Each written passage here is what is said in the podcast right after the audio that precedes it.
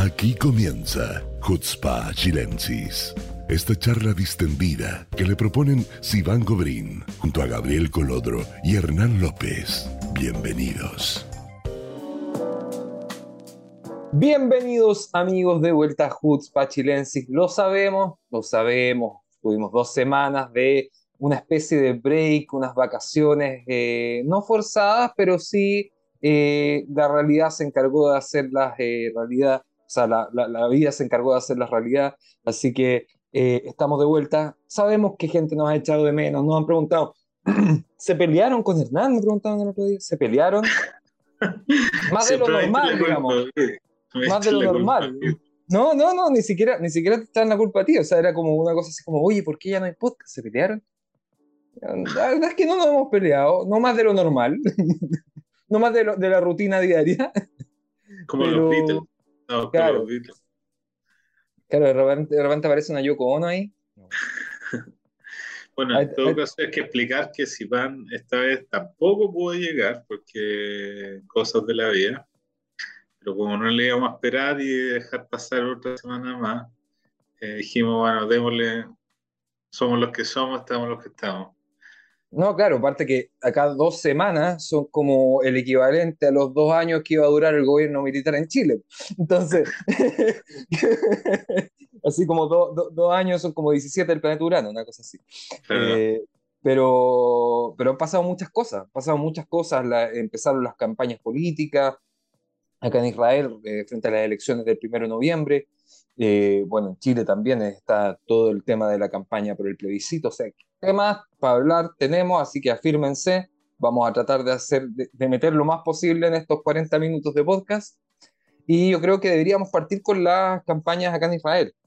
Eh, han habido bastantes cambios desde que empezamos, desde la última vez que hablamos del tema. O sea, una, hay, tenemos ya, podríamos decir que dos partidos nuevos dentro de las fusiones que hay, porque eh, desde, desde las elecciones anteriores a las anteriores, anteriores a anteriores, se, estableció este sistema de poder fusionar partidos que quizás no estaban tan cercanos en ciertas cosas, pero o sea, las fusiones igual vienen de antes, ¿no? O sea, yo recuerdo, por ejemplo, la última elección de Sipi Livni con Kadima. Pero expliquemos el contexto, porque la gente, no todo el mundo entiende qué está pasando. o Ah, sea, hay un... Ya, ya. empezamos desde, desde la base. ¿Explicamos desde la sí, base? porque la Ya. gente no entiende, pues, no... Israel tiene no- un sistema parlamentario con 120 diputados. No, El, no eh, tan de la base, pues, no tan de No, la no base. tan de la base. El año 1900 fue- No, no, no, bueno. Eh, pero bueno, sí tiene que ver el tema de los 120 diputados. Se necesita eh, una mayoría de 61 para formar gobierno. Entonces se hacen alianzas estratégicas entre, eh, entre partidos y en el fondo nacen de estas alianzas estratégicas partidos nuevos. O No, sea, lo que me gustaría explicar es que estamos en cuatro meses que hay un gobierno de transición. Desde que se cae la, la coalición pierde la mayoría y se, vot- se llaman a una, o sea, se efectúan nuevas elecciones, hay un gobierno de transición que está liderado por Yair Lapid eh, y entre medio los partidos están tratando de posicionarse en perspectivas de eh, las campañas electorales. O sea, de hecho, no toman, y esa tita empezó cuando ayer, la campaña electoral. el- oficialmente el miércoles. Entonces, estamos, esto, estas dos semanas que no hemos estado, son dos semanas en que los partidos políticos se han ido revisando unos con otros, viendo quiénes eh, en la encuesta van a sobrevivir, quiénes no, eh, quiénes eh, se pueden juntar con, con, con quién y dónde, cómo y cuándo, y qué están dispuestos a hacer o no ser. Entonces, no ha sido un, un proceso fácil, digamos a pesar de que aparentemente la mayoría estaría en la derecha, la derecha no es una, está fraccionada en muchos lugares y los números tampoco les dan para formar eh, coaliciones estables y vuelve de nuevo el fantasma este de la necesidad de integrar gente con la que eventualmente no estás de acuerdo políticamente en muchas cosas y tienes que eh, simplemente eh, rehacerte para poder sentarte en el mismo gobierno con ellos. Entonces ahí están jugando unos con otros y es lo que decía Gabriel de que hay estos nuevos partidos o incluso parlamentarios pasan de un partido a otro, vienen para acá, vienen para allá, lo que decían ayer no lo dicen hoy día, y lo que dicen mañana no es lo que van a decir pasado mañana, entonces viene entre el mundo político una gran confusión y una confusión inmensamente mayor entre la ciudadanía, que no sabemos en realidad lo que pasa porque nadie entiende qué es lo que quieren hacer y entre, y entre medio tiene el contexto de un país que está en una crisis económica eh, creciente, digamos, con un costo de vida muy alto, con todos los efectos del Omicron aún presentes, con los efectos crecientes de la guerra de, de, hoy se de Ucrania, eh, más todos nuestros líos internos. Entonces, un, es una, para el ciudadano común, yo me voy a inscribir como el ciudadano común en esta conversación, es una situación confusa y a veces irritante, porque en realidad lo que uno necesita es problemas en las soluciones, perdón, eh, soluciones a los problemas, no problemas a las soluciones. Y lo que estamos haciendo son problemas en, la solución, en vez de soluciones. Entonces tienes, eh, ese digamos es como el ambiente del ciudadano. Eh, Gabriel está más del lado de los políticos. No, no, no tenés que estar del lado de los políticos. Lo que pasa es que yo veo, como estoy metido en un partido político que justamente hoy día el partido gobierno, eh, veo las cosas que se están haciendo y recibo la información de las cosas que se están haciendo. Una cosa es que se logre 100% transmitir esto y, y, que esto sea, digamos, que la ciudadanía lo sepa. Bueno, hay cosas que sí se saben. Por ejemplo, una gran... Eh, el tema de la, subida de precio de la benzina, que ha tenido una subida, digamos, casi lineal en los últimos 15 años. Eh, y, y, voy, a meter, voy a meterla por ahí entre medio, me van a perdonar, pero el pic de, precio de la benzina no fue ahora, que estuvo a 8,3. 8, para que se haga una idea, 8 shekels con 3, ¿cuántos dólares son? Si está a 3,30, eh, aproximadamente entre 3 y 4 dólares el litro de, de, benzina, que es carísimo. El pic fue el año, si no me equivoco, 2013 o 2015, uno de esos dos, que llegó a 8,60 y los sueldos no eran los sueldos de día para que no se olvide. Pero eh, se realizó una reforma, se disminuyeron los impuestos de benzina y inmediatamente de un día para otro la benzina tuvo su baja más importante en la historia del país, bajó sobre un shekel con 50 y hoy día está a 6,50, que era el precio que había hace dos años, antes del corona, el precio de la benzina estaba a 6,50. Entonces, se están aplicando soluciones a temas puntuales, se están aplicando, se está trabajando en por ejemplo, ahora se, se, aprobó con el acuerdo de, no quiero decir la palabra, así que me corrija, el acuerdo que tiene que ver contigo, Hernán, con los kibutzim. ¿De la Haklaim? No sé No, no, no sé. Agrícola, ¿no? ¿Perdón? ¿El acuerdo agrícola? El acuerdo agrícola, sí, tiene que ver con el, no sé de qué se trata, no sé cómo le va el nombre que le pusieron. Ah, eh, bueno, pues si quieres puedes contar de qué se trata, porque eso yo creo que es súper importante y también la gente no lo sabe. O sea, se han hecho muchas cosas para reducir el, costo de vida que están entrando a rigor. Obviamente estas cosas toman semanas en entrar a rigor.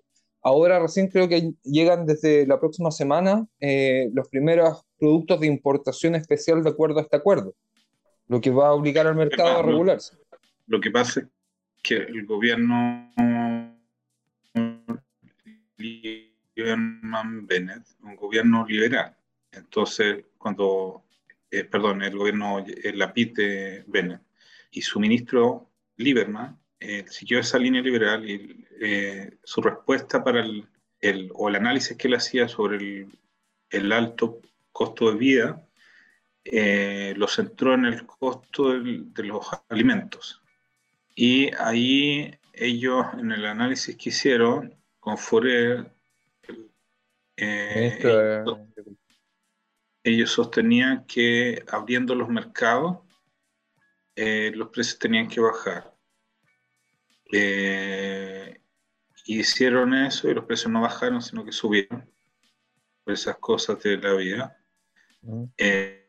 y paralelamente los productores que son en parte importantes los kibbutzim y los moshavim, entraron en un conflicto con el gobierno, se entró en una negociación y el gobierno sorpresivamente sacó una nueva legislación que dice esencialmente tres cosas. Uno, que ataca el, tema de los precios del, del, agua, del agua agrícola, que obviamente en Israel no hay mucha agua, entonces el, eh, hay, hay, en Israel hay como dos tipos de agua, el agua potable y el agua agrícola, y cada uno tiene un precio determinado. Entonces tú varías los precios de una y la otra, eh, el precio de costo de los productos también varía mucho. Entonces se bajó, se llegó a un acuerdo sobre regular los precios del agua agrícola. El segundo, el, la mano de obra. El, la mano de obra israelí es muy cara, pagarle a un israelí es caro, y en agricultura se necesita mucha gente. Entonces, el, había un antiguo acuerdo de contratar mano de obra extranjera, acuerdos con Tailandia, para traer trabajadores de Tailandia, eh, pero eso en el gobierno de Bibi se restringió mucho y eh, simplemente la mano de obra no es suficiente. Y se llegó un, en esta propuesta de ley a un acuerdo nuevo para ampliar el número de trabajadores extranjeros en agricultura, lo que obviamente si siguen la misma línea, bajan los precios. Y la tercera cosa era los costos de las maquinarias. Si tú, si tú abres el mercado y traes producto, por ejemplo, a Europa, la competencia es injusta. ¿Por qué? Porque los eh, agricultores eh, europeos reciben subvenciones, por ejemplo, en el tema de compras de eh, maquinaria. Entonces Israel se va a igualar en esa situación y va también a entrar en una, una suerte de ayuda o subvenciones a los productores en la compra de nuevas maquinarias. ¿Por qué? Porque Lieberman decía que bueno, que lo que había que, eh, que hacer acá era mejorar o tecnificar más la eh, agricultura y dieron un ejemplo muy triste, digamos, que, que decía que Israel en los últimos cinco años tenía el mismo nivel de producción la respuesta que dieron los kibutzim claro, tenían el mismo nivel de producción, pero con menos agua, con menos gente, con menos tierra. Entonces, en el fondo, no es lo mismo. Eh, pero bueno, al final del día el gobierno entendió y sacó esta nueva ley que de alguna manera genera unas condiciones muy nuevas y favorables para el mundo de la agricultura. Esa fue una explicación de Agro Israel. Claro, y eso, se, traduce en el fondo en que cuando nosotros vayamos al supermercado a comprar verduras, las verduras van a estar, las frutas van a estar a un precio menor. Eso esperemos todos, porque ya vimos que las leyes del mercado no siempre son tan Es cierto, es cierto, pero cuando tienes, por ejemplo, una importación más barato, más barata, en el fondo lo que, lo que, lo que se hace es compensar para el productor local esa competencia con el producto importado que de por sí es más barato.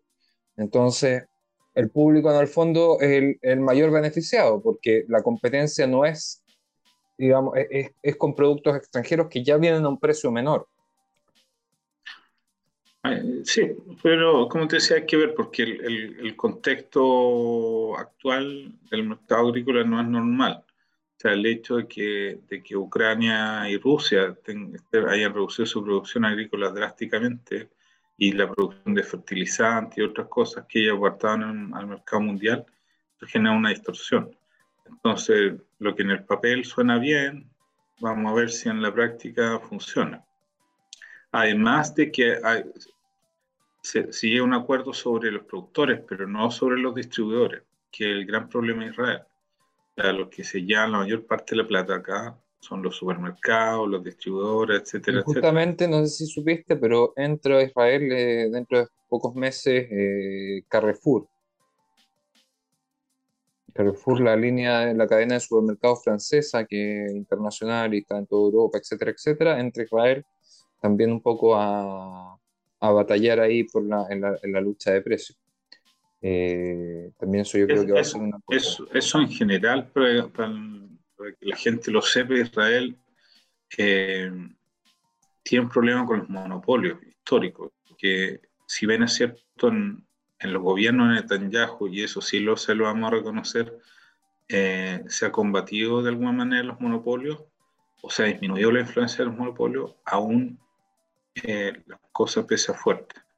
Entonces tiende a producirse esta cosa que dos o tres distribuidores manejen todo el mercado y eso obviamente se presta para corrupción y, para hacer la vida de nosotros inmensamente cara. Así que es positivo, pero como yo creo que sí, hay, hay, hay medidas que son positivas, pero los resultados no son tan, ah, tan cercanos y hay que verlo, porque se van mezclando las cosas. Basta con que suban los precios del petróleo en el mundo de nuevo, que los amigos ahí eh, árabes se pongan de acuerdo de nuevo para subirnos los precios, para que tengamos ya un problema, porque eso afecta toda la, cadena de producción. Exactamente.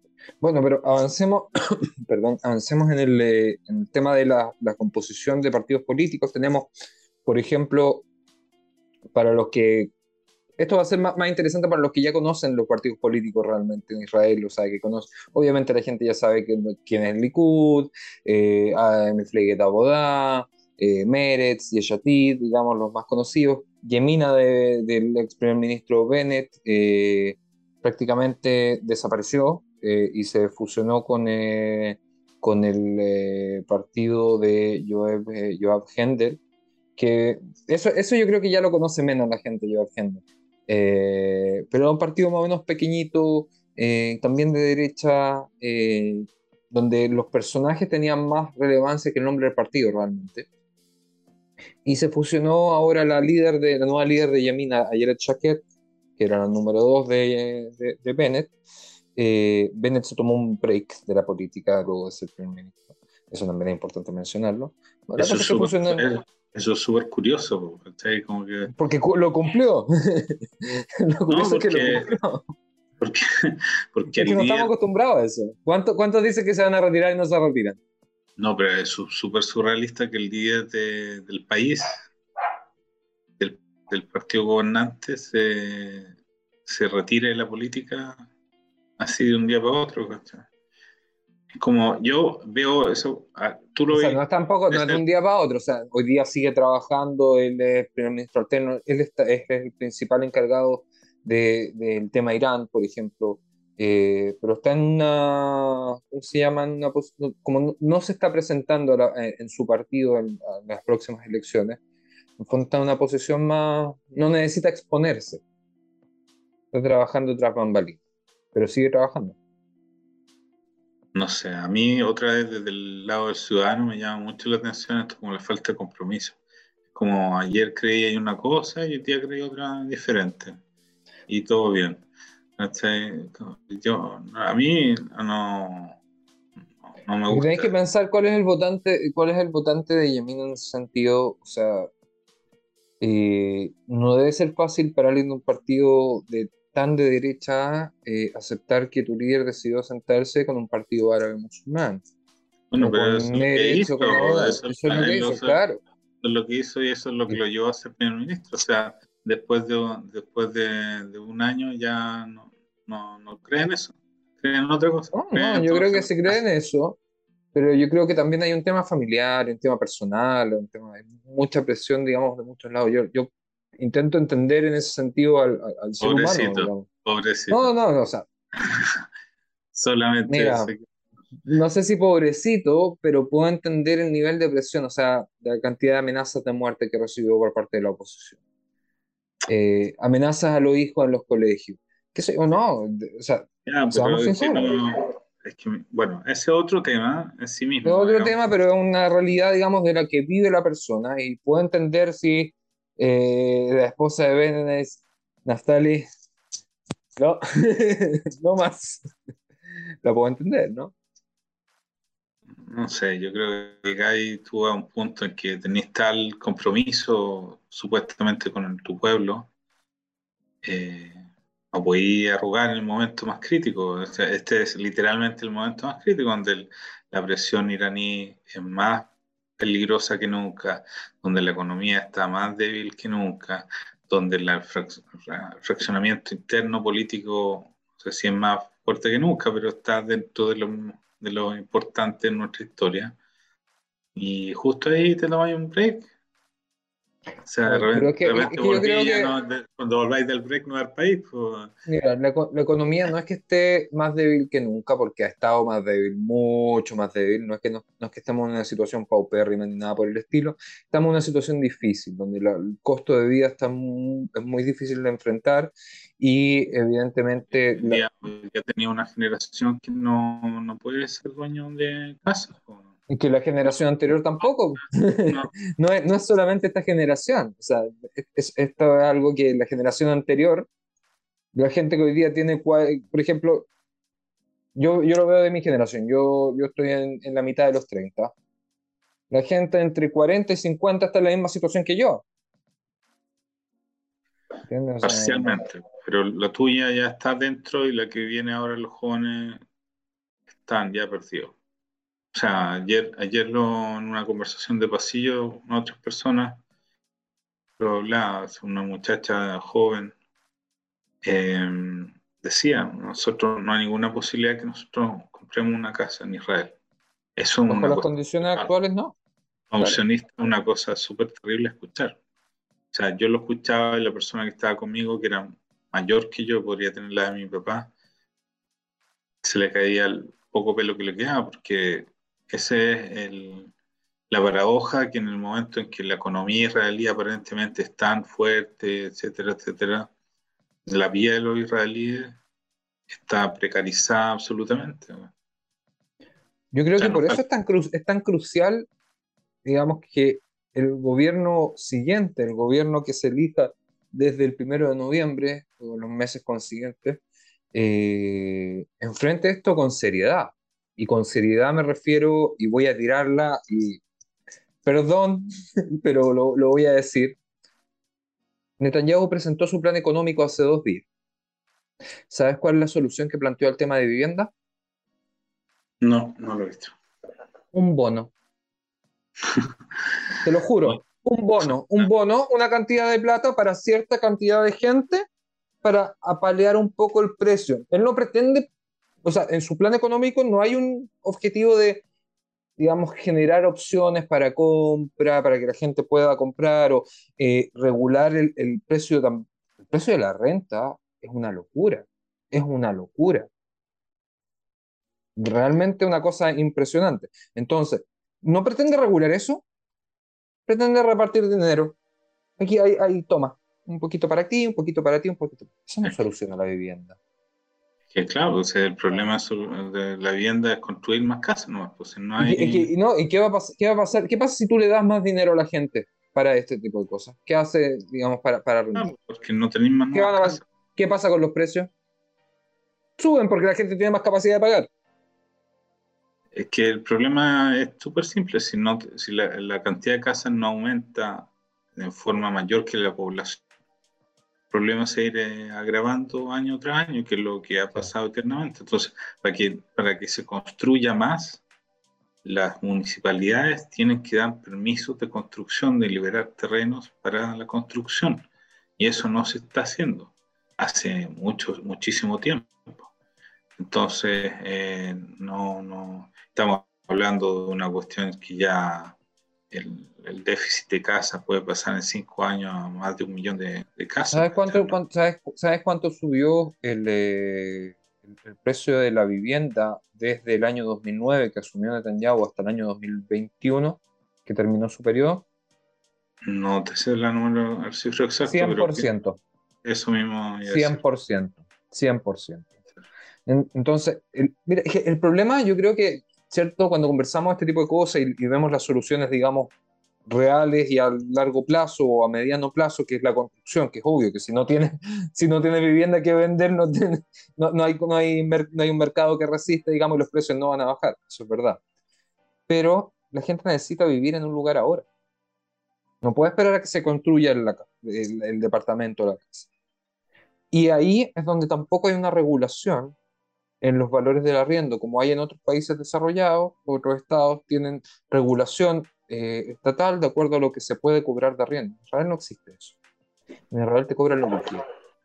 Entonces, también eh, tengo entendido que se está trabajando en eso. Obviamente todo va a depender de los resultados de las elecciones y cómo se aplique el tema, pero entiendo que Eh, al menos dentro de ella se está trabajando en eso. En, no, hay, en el fondo todos los partidos de derecha coinciden en lo mismo, no regular, porque si es el tema, o sea, todos entienden que habría que regular, pero ideológicamente no regulan porque no creen en la regulación.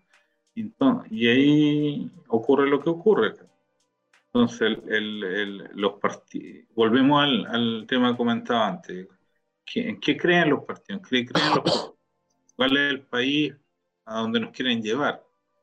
yo como ciudadano no veo el país donde nos quieren llevar, porque y es a ti puede decirme que era un, y es un, un futuro mejor para todos, pero si no entra seriamente a regular, o sea, ser menos liberal del discurso que tiene, eh, fiscalizar más, no, no llega a ningún lado.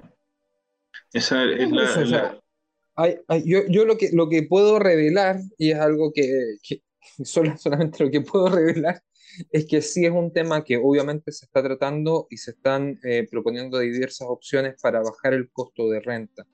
Eh, que, Mira, solamente para que la gente entienda lo dramático que es esta cuestión, o sea, el tema de los palestinos hoy día no es lo más importante. Yo creo que es la primera elección que el tema de los palestinos eh, no es. es un tema importante igual, es un tema importante, sí, es un tema importante porque. Pero los, es más eh, importante los palestinos que viven, perdón, los árabes que viven dentro de Israel, los árabes israelíes, pero los palestinos. Pero lógico, o sea, no nos olvidemos que en mayo del año pasado casi tuvimos una guerra civil en este país. De hecho, de hecho, yo creo que el gran logro del, gobierno Bennett Lapid fue eh, disminuir la violencia en el mundo árabe. Un poquito, como un 30%, poquito, sí, pero sí. No, muy poquito, la verdad es que no. Eh, pero eso, eso comparativamente es muchísimo más de todo lo que se ha hecho en todos los años anteriores. Entonces ahí hay, hay un tema que son los árabes israelíes, ya no es tanto nada están tan preocupados de si hablan con Abu Mazen o no hablan con Abu Gas. Nuestros problemas internos son tan dramáticos que, que, eso es lo que habla la gente. O sea, la campaña Vive está basada en decir, eh, con, mostrar empatía con el costo de vida de las personas. Hace, su, todas sus campañas anteriores eran basadas sobre el miedo a los, al enemigo externo hoy día el, el, miedo al otro, digamos, a que el otro partido administre la economía o, el partido opositor administre la economía y, y desbarranque todos nuestros logros supuestos. No, no, pueden subir más no pueden subir más los precios de vivienda, ya está. más que eso no lo pueden subir. Es que ya, ya un nivel de. No, realmente hay, había una, eso, eso yo creo que pasa, es un fenómeno que debe pasar y, bueno, en, otras circunstancias más duras, yo creo que se ve de forma más profunda y más, más, más clara, por decirlo de cierta forma, que después de un gobierno tan largo, digamos, tomar todo, todo ese paquete y tratar de, de, de, reordenarlo y, y, dar una, priorizar las necesidades y lo que hay que cambiar y lo que hay que arreglar. Eh, o sea, lo vimos con todo el trabajo que hizo. Eh, si, si, tú, si, si me estuviese acá, me diría que le estoy haciendo un queque de nuevo. Pero todo el trabajo que hizo la PIDE en el Ministerio de Exteriores estaba completamente eh, dejado de lado. O sea, eso, eso lo vimos. Entonces, son muchas las áreas dentro de un Estado que tienen que tener, digamos, que han sido dejadas de lado, y hay que decirlo con eso. O sea, yo no tengo vergüenza en decir que cuando un primer ministro tiene cinco ministerios a su cargo, aparte de ser primer ministro, no va a poder hacer bien el trabajo. O sea, es una cosa matemática Y ese fue el caso de Netanyahu en los últimos años. Hay un tema que es súper recurrente porque hay varios políticos que seguían repitiendo la, la, la fiesta por muchos periodos. Entonces, esta cosa que no cambia, no cambia, no cambia, porque los, son los mismos actores, digamos, se cambian, este año están esta, en este ministerio, después lo pasan al otro ministerio, este partido pasa allá para acá, pero ya el transformismo político es demasiado grande, o sea, la gente que pasa de partidos de izquierda a partidos de derecha, de partidos de derecha, partidos de centro, ya una cosa que no tiene ninguna ninguna mesura, ninguna mesura y ya la gente ya ni siquiera alega porque eh, es totalmente transformista. Con todo respeto a los transformistas. Con todo respeto a los transformistas, decir. Esto ya es demasiado. Es demasiado. a mí lo que me parece demasiado. Levy, ¿a cuántos partidos ha sido Orly Levy, ¿de cuántos partidos ha sido A ver, estuvo. Ella partió en. en... en el Likud, ¿no? No, no partió en el Likud. Tuvo un tiempo con, con Pérez en boda. Estuvo en Yemina, creo antes, ¿no? No estoy seguro. estuvo en otro partido. O sea, la pregunta es: ¿en qué partido no ha estado? Claro, o sea, estuvo. estuvo no, y estuvo en Abodá cuando, fue, cuando corrió junto a Meretz. Sí, pues sí, pues corrió con Meretz, eran todos amigos. Y después se fue al Likud. Después se fue al Likud y ahora está en el Likud ¿no? Sí, está en el Likud. Está pidiendo perdón ahí para que la acepten de nuevo pidiendo perdón, claro, no sé, pero... Entonces no, ya... No creo que pidiendo perdón, o sea, ya no, no hay un... El objetivo no es trabajar por el país, el objetivo es estar dentro de la Knesset y recibir el sueldazo. Ese es el objetivo. Controlar poder, pues, entonces no... otra vez, y siendo ya obsesivo con, la, con el gorro del ciudadano, digamos. Ver todo esto es una cuestión súper desesperanzadora como que esta es la quinta elección en tres años. Ya, para todo escándalo. Sí. no, realmente es una. Por eso, por eso yo creo que estas elecciones son súper importantes, porque si se hace bien, yo lo veo desde mi, desde mi lado, desde mi vereda, si, si, si, si mi representancia política hace bien el trabajo y logra convencer realmente que hay una solución a este, todo, a este tema y, se logra, digamos, formar un gobierno estable, o sea, se puede hacer, no es que no es imposible hacer. ¿Cómo, cuál es el escenario que tú pensás que se va a darse? ¿Cuánto, cuánto eh, a ver, un test. Eh, a ver, ¿cuánto, quiero o cuánto creo? Meretz, ¿pasa o no pasa? A ver, Meretz todavía no se sabe si se va a unir a Boda o no. Todavía no hay respuesta definitiva. si se une a Boda. Yo, que soy de Meretz te digo que solo desaparece. Si van con Abodá, se, salvan los dos. Si Abodá va solo, se arriesga mucho a, desaparecer. Entonces yo creo que lo más lógico sería que fueran juntos y sobrevivieran abrazaditos. Claro, entre los dos sacarían unos 7, 8 años. Pero manteniéndose con, una posición política súper irrelevante, porque tendrían, que, para estar juntos, tendrían que tomar distancia de, de, los árabes. Eh, y, ya si no, no, puede hacer, alianza con la, derecha, no puede hacer alianza con la izquierda, de que hay ahí como, como centro izquierda solos, o como izquierda sionista, la izquierda sionista, yo creo que sería como la mejor definición, eh, abandonada con siete escaños, no puede ser nada. Tenía, tenía una derecha que fraccionaba en lo que queráis, pero sumando. Todo, todo, depende de, todo depende de cuáles sean la, de qué tan grande sea la diferencia entre el Likud y el. Yo creo que eso es lo que te va a marcar. También también la presencia política de los partidos de izquierda que van a recibir una cantidad menor de escaños. ¿Por qué? Porque aunque, tuviese, aunque tuvieron en las elecciones anteriores una cantidad de escaños menor, porque la cantidad de Abodá y Meretz juntos no era una gran eh, influencia, tuvieron una relevancia, tuvieron ministros, Ministerio de Salud, Ministerio de Transporte, eh, Ministerio de Seguridad Interna, tuvieron, o sea, hay una relevancia y hay, una, hay un valor no solamente por, también, ¿cierto?, por la persona y la trayectoria política y la expertise de, de, los miembros de estos partidos, los representantes de estos partidos, sino que también eh, la importancia de que el mapa político sea representado en el gobierno. Yo creo que eso, eso se trabajó muy bien dentro de la, división de poderes del gobierno eh, que recién cayó. Eh, y, yo creo que es muy valorable que en ese sentido hayan podido trabajar bien los distintos ministerios cooperando unos con otros, eh, a pesar de tener diferencias ideológicas importantes. Bueno, pero trabajaron bien y se cayeron igual. Pues. Sí, pero es que era, e, ese es el tema. No, fue como interesante el experimento, digamos. Yo concuerdo contigo que fue como bonito verlo.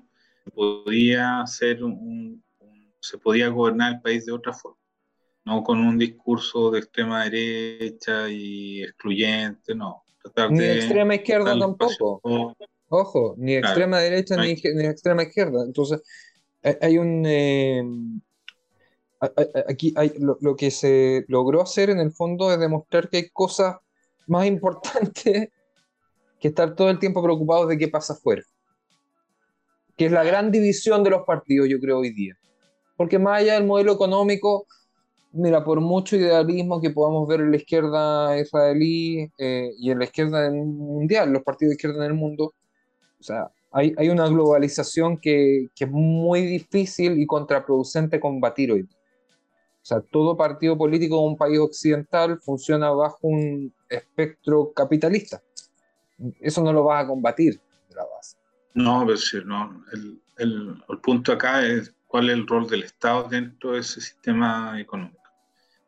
Y acá es donde pifia más. O sea, yo no digo que coloquemos un Estado, un Estado controlado de todo como yo querría te digo que haga funciones básicas de fiscalización, que es lo mínimo que debería hacer. Incluso gente como Lieberman está teóricamente de acuerdo en que se ocurra, pero no ocurre. Es el tema que no ocurre. O sea, la, los temas valóricos, curiosamente en Israel la izquierda y la derecha puede estar de acuerdo, no sé, en que hay que ayudar a los nitroleisos A o de que hay que invertir en educación, pero cuando lo bajan a los presupuestos, es donde está el problema. O cómo se administran esos presupuestos. Bueno, o si partamos porque tiene que haber un presupuesto. Tuvimos tres años sin presupuesto. Partamos para la base de eso. No, porque no hay un presupuesto. Entonces, e, e, es, importante. Yo creo que eso también, una de las demostraciones que lo, lo importante que es que haya un presupuesto nacional para solucionar los problemas claves del país. O sea, como hablábamos anteriormente, en mayo del año pasado prácticamente tuvimos una guerra civil con gente que son israelíes igual que nosotros. Eh, y eso se, se, digamos, se trabajó como debiese haberse trabajado años atrás, invirtiendo en ese sector, generando oportunidades, generando una sensación de integración al Estado. O sea, porque si tú construyes cuatro hospitales en cuatro ciudades judías y tienes eh, cinco ciudades árabes esperando hospital por 15 años, o sea, tú genera un impacto en la población, aunque no sea directamente verbal, le están diciendo ustedes valen menos, pero eso es lo que se está demostrando. O no se invierte en, educación, en escuelas, digamos, no se, no se invierte. Sabes que hay, un factor súper importante que también lo conocí a través de una de, una de las representantes del mundo árabe en, en justamente, me decía que eh, no se invertía suficiente en profesores de hebreo en escuelas árabes. Entonces después los chicos terminaban el, eh, el colegio, salían al mundo laboral y no sabían hebreo suficiente para, para, trabajar o para moverse al centro y poder encontrar un trabajo en high-tech o en algo que, que, digamos, empezar a, surgir, no tenían el hebreo suficiente para hacerlo. Sí, Estamos hablando del 20% de la población. O sea, yo eso te lo recomiendo totalmente, que el año, el último año de gobierno fue importante en ese sentido de cómo aprender a aceptarnos a los otros, aprender a reconocer los problemas de los otros y aprender que es justo también que los otros reciban presupuestos para sus problemas. Ahora, yo creo que nos quedamos una deuda súper grande o quizás nos quedamos cortos de tiempo en superar un problema que voy a hacer como un paréntesis, que el tema de la violencia verbal. eh, porque gracias a Dios todavía no pasamos a la violencia física, pero estamos bien cerca, eh, y el, que es una cosa que se heredó del gobierno, no sé si el gobierno de Netanyahu en, particular.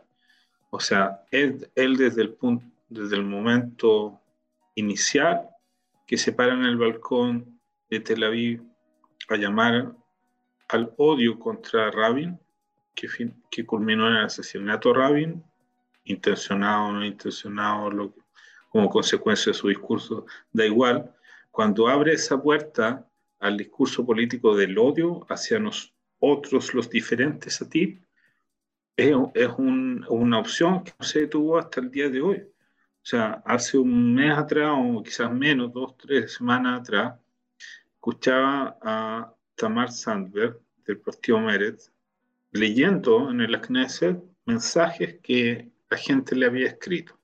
No terroristas de Hamas, no del yihad islámico, no antisemitas nazis de Alemania, no antisemitas del BS Chile, judíos, israelíes como nosotros, que le pedían que ojalá su hija fuera testigo de su muerte, que ojalá viera cómo asesinaban a su madre, que ojalá un terrorista se explotara con su, a su familia, etcétera, etcétera. Leyó por lo menos 10 mensajes de ese tipo.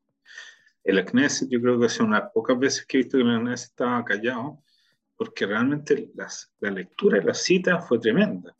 me acordé de ese video que, que, que, tan genial que sacaste una vez sobre el video que hicimos sobre, la, sobre el antisemitismo, pero en esta ocasión los que decían la los que generaban la frase eran judíos.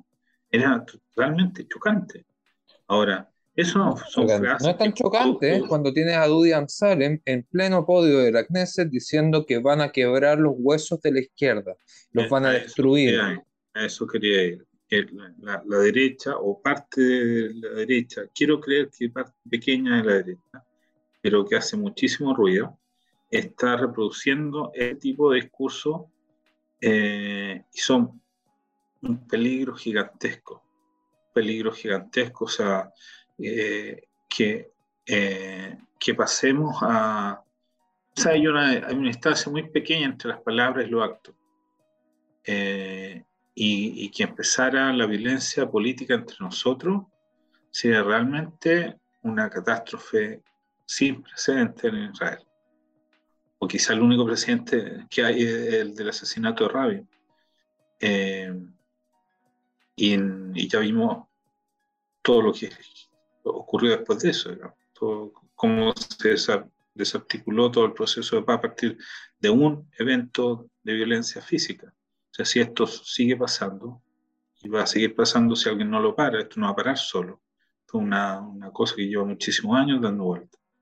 Eh, y, y, es algo que nosotros, la gente más democrática o más liberal o más de izquierda o más de centro o más como queráis llamarlo, los más normales, digamos, eh, eh, no hacemos mucho por detenerlo. Es algo que toleramos todos los días en, el discurso de los creo, que, Pero que sabes que yo creo que los mismos políticos de la, eh, dentro de la CNES lo vemos, cómo, cómo ocurrió esta división de qué tipo de política quiero hacer. O sea, vimos hoy día cuántos partidos de derecha no están con el Likud por esto mismo.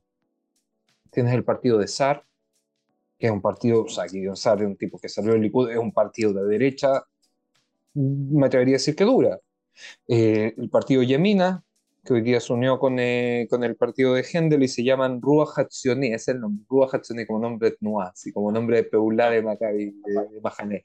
Me, dio mucha risa el nombre.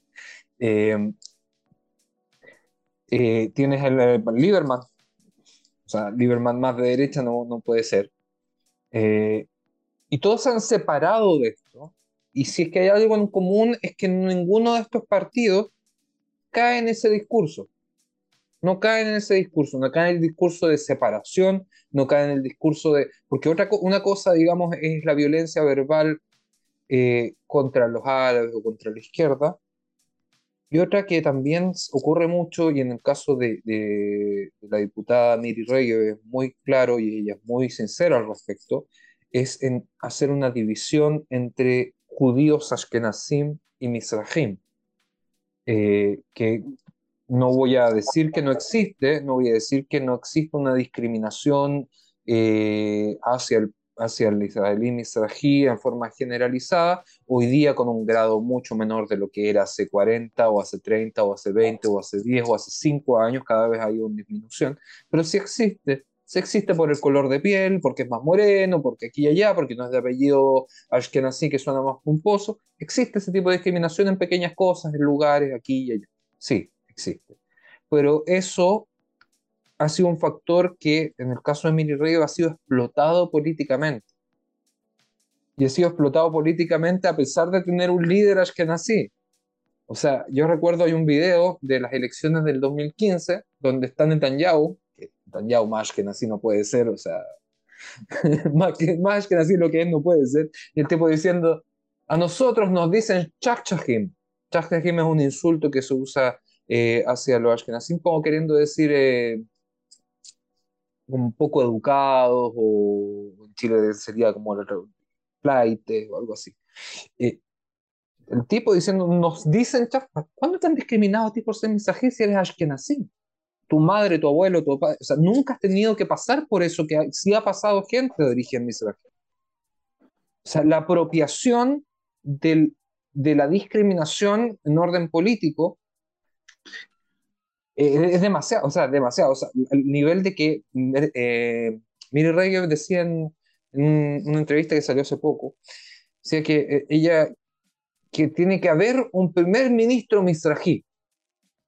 Tiene que haber un primer ministro misrají. ¿Importa si es misrají o no? O sea, en el fondo, con esa declaración que puede sonar, digamos, eh, populista, lo que está haciendo es generar una separación, aumentando la brecha de discriminación entre Ashkenazim y Misrahim.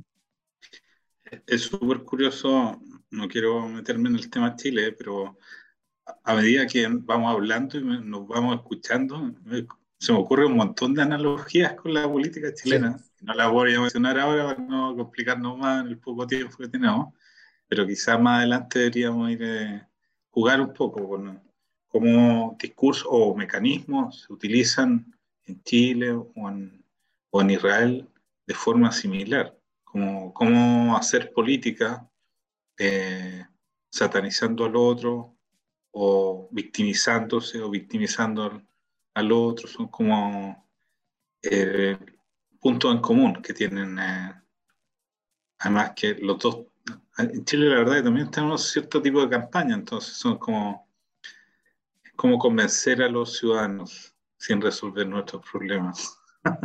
Claro, es que, mira, es que lo más curioso de todo sobre este tema y sobre esta división que es constante, digamos, y, la gente del Likud lo usa mucho. Bueno, es sabido que desde que Begin, eh, como líder del Likud, en, el periodo más friccionario, digamos, entre eh, Mizrahim y Ashkenazim, estamos hablando hace 50 años atrás, eh, él abiertamente le dijo al público Mizrahim, nosotros nos vamos a proteger y eso quedó de generación en generación. Y hoy día desde hay un, sector del público eh, israelí de origen misraji que apoya ciegamente al Likud por eso. Es una cosa casi de tradición, porque Begin en un momento se comprometió y comprometió al partido a proteger.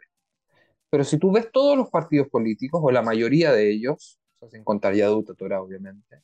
Si tú ves Yeshatid, ves Abodá, ves Meretz, ves Tikva Hadashah incluso, eh, no hay un, digamos, no, no, hay solo Ashkenazim.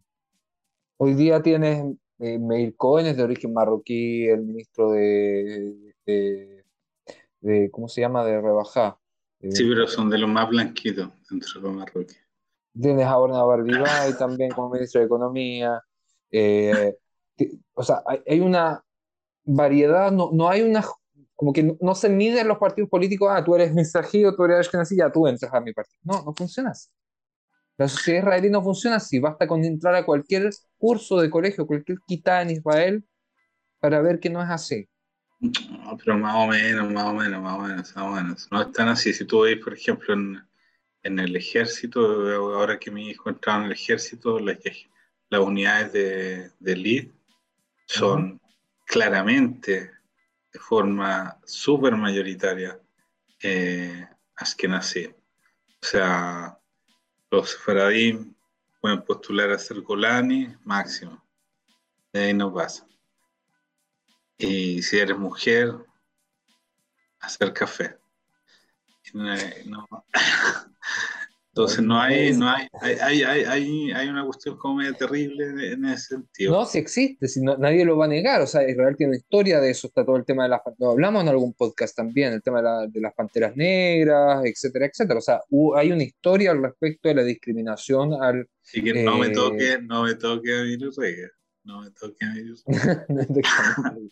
Pero yo, yo lo conversaba ayer con un amigo y le decía, Mira, ustedes hablan entre Ashkenazim, Mizrahim, discriminación. yo, yo, soy blanco porque tengo una abuela rusa. una. Y, y, yo llegué a este país sin hablar el idioma. Y en el fondo la discriminación venía de Ashkenazim y de Mizrahim igual, porque no, yo, yo era el extraño para los dos. ¿entiendes? Sí, entonces, pero, pero, eso debe ser entonces el paradigma blanquito. Yo tengo una, una abuela rusa. una abuela rusa. Hizo, hizo, la diferencia en ese sentido. Si no, sería realmente, o más, no tendría. Mi, mi familia en Turquía. Eh, mi hija ahora tiene un novio nuevo. Tenía antes un novio súper así. Y ahora tiene uno nuevo, que es como Taimaní. Y te digo que el trato que le dan las amigas y los amigos a él es súper distinto. O sea, a mí me llama mucha atención ver como a un nivel así como de iguales, porque tienen la misma edad, hacen las mismas cosas. O sea, no han llegado ya a otros niveles de su vida en que las diferencias sociales se marcan más. O sea, están todos en teoría en el ejército o más o menos, deberían ser más o menos iguales y no lo son. O sea, el trato, eh, eh, la discriminación está ahí. ahí claro, pero eso, eso a nivel mundial, o sea, eso no, no tiene que ver con que Israel especialmente es un país más discriminado. No, no, no, no, no, creo que seamos más discriminados que ningún otro país, pero sí tenemos nuestra peculiaridad y que, y que trabajamos poco. O sea, no, no, no tenemos como no, pero ha, sido disminuido de forma importante. O sea, hasta hace algunos años yo creo que ocurrían situaciones como que a gente no la dejaban entrar a ciertos clubes o discotecas, qué sé yo, por ser así, por ser eh, y esas cosas ocurrían. O sea, me imagino que hoy día también deben ocurrir, pero a una escala mucho menor, porque el mundo ha ido evolucionando, no porque Israel especialmente eh, ha hecho un trabajo Pero el, cambio social es muy lento. O sea, yo te digo, por ejemplo, que busqué hacer tiene un etíope. Uno. Claro. Cero árabe. ¿Y ruso? Ruso hay varios. ¿Sí? Ruso, ruso, ruso, de, que hablan ruso, de haber unos cuatro. Ya, pues entonces están más o menos en proporción a, la población israelí. Pero eran de los rusos estos que crecieron en los kibutzim, que llegaron niños como huérfanos, los kibutzim, quedaron en, Entonces hay acá un, hay un, y esta es una sociedad que supone que es más liberal, es más progresista, somos todos súper avanzados. Pero al final demográficamente hay en fondo una proyección de la, del país. Pues, o sea, ¿cuánto sí, hay en Israel? Está bien, pero se supone que esto debería ser como un lugar donde hay menos discriminación, en teoría, en el papel. Pero en la práctica, como tú bien correctamente acotas, la, la situación no es tan diferente de otros lugares. No, porque el ser humano eh, discrimina, pues, o sea, tú discrimináis para todo, O sea, al, elegir una pareja tú haces una discriminación. Al elegir un, digamos, cuando encuentras una mujer atractiva o una mujer busca un hombre atractivo, hace una discriminación y busca ciertas cosas que son más atractivas para la Elección no es lo mismo que elegir, no es lo mismo que discriminar. Pero en, pero en el fondo ah. generas un estándar, generas un estándar en el que hay gente que no entra. ¿Me entiendes? O sea, sí hay un, hay un tema de que cosas que tú descartas en una persona o no. Todos discriminamos por naturaleza. El tema es qué hacemos con eso. Esa frase, pero es que anota la, la campaña. Claro, para, para, el libro, para el libro. Para el libro. Para, o, para, el libro o para la lápida. Y aquí al activista político latinoamericano. ¿Para el libro o para la lápida? Una de dos. Lápida. No, no, pero me gustó, me gustó. No alcancé a notar, pero después la, la voy a escuchar. Vamos a escuchar después. Bueno, yo creo que vamos cerrando por hoy para que la gente no, se acostumbre, ¿no? No se acostumbre. Sí, vamos a volver la próxima semana también. Sí, vamos a volver sí o sí, porque se nos viene la, Tenemos que hablar de Chile de cuándo. Sí, tenemos el plebiscito eh, el 4 de septiembre. Tenemos todo lo que tiene que ver con la situación de los chilenos en el extranjero y cómo esto afectaría a todo. Eso hay que hablarlo. Bueno, y, acá, bueno, como, como dije al principio, o sea, dos semanas o una semana, eh, eh, hacemos la, misma cuenta de la, de la dictadura chilena, o sea, dos años equivalen a 17, saquen la cuenta. Son muchas cosas pasan.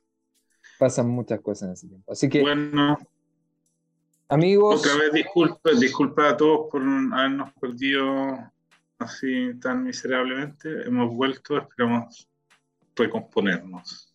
Sí, y vamos a arrastrar a Sivan para el próximo podcast. Así que usted, señora, usted en la casa, escríbale a Sivan. Sivan, Sivan, queremos verte en el próximo podcast. habla, habla, de este tema. Habla de esto. la opinión pública. Así que escríbanle a Sivan. Escríbanle a Sivan. bueno amigos, nos vemos la próxima semana en el próximo capítulo de Jutzpa Chilensis. Chao. ¿La pasó bien? ¿Le interesó lo abordado? Si es así, lo esperamos la semana que viene, en este mismo horario y lugar. Jutzpa Chilensis.